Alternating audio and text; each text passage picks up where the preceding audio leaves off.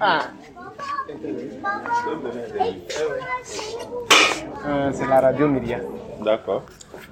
Pouvez-vous vous présenter à l'ensemble des auditeurs de la radio Myria? Ben, moi, je suis Moumouni Yarbanga. Euh, je suis journaliste euh, à la radio Jeunesse francophone. Ok, euh, nous venons de se croiser ici euh, pour la sortie euh, dédicace euh, de l'œuvre de Monique Liboulou. Euh, quelles sont vos impressions? Oui, je pense que mes impressions sont bonnes, j'allais dire même excellentes, parce que c'est une œuvre que j'ai eu l'occasion de lire, parce que le livre est disponible depuis 2018 et j'ai eu l'occasion de la voir et je le lis avec beaucoup de plaisir.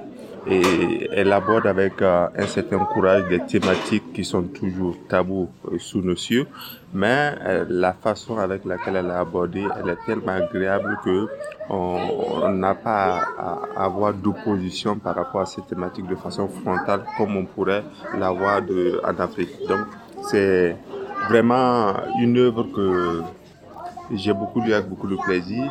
Et au-delà de la thématique dont j'ai abordé tantôt, qui est l'homosexualité, qui évoque la jeunesse qui est en proie à diverses difficultés dans la vie et qui cherche par tous les moyens à réaliser ces rêves-là. Parce qu'on a vu qu'avec euh, ce livre-là à l'intérieur, on a vu qu'il y a des jeunes qui cherchent par tous les moyens à aller de l'autre côté. C'est le cas d'ailleurs du personnage principal, Jean-Philippe, qu'on appelle couramment Jean-Phi.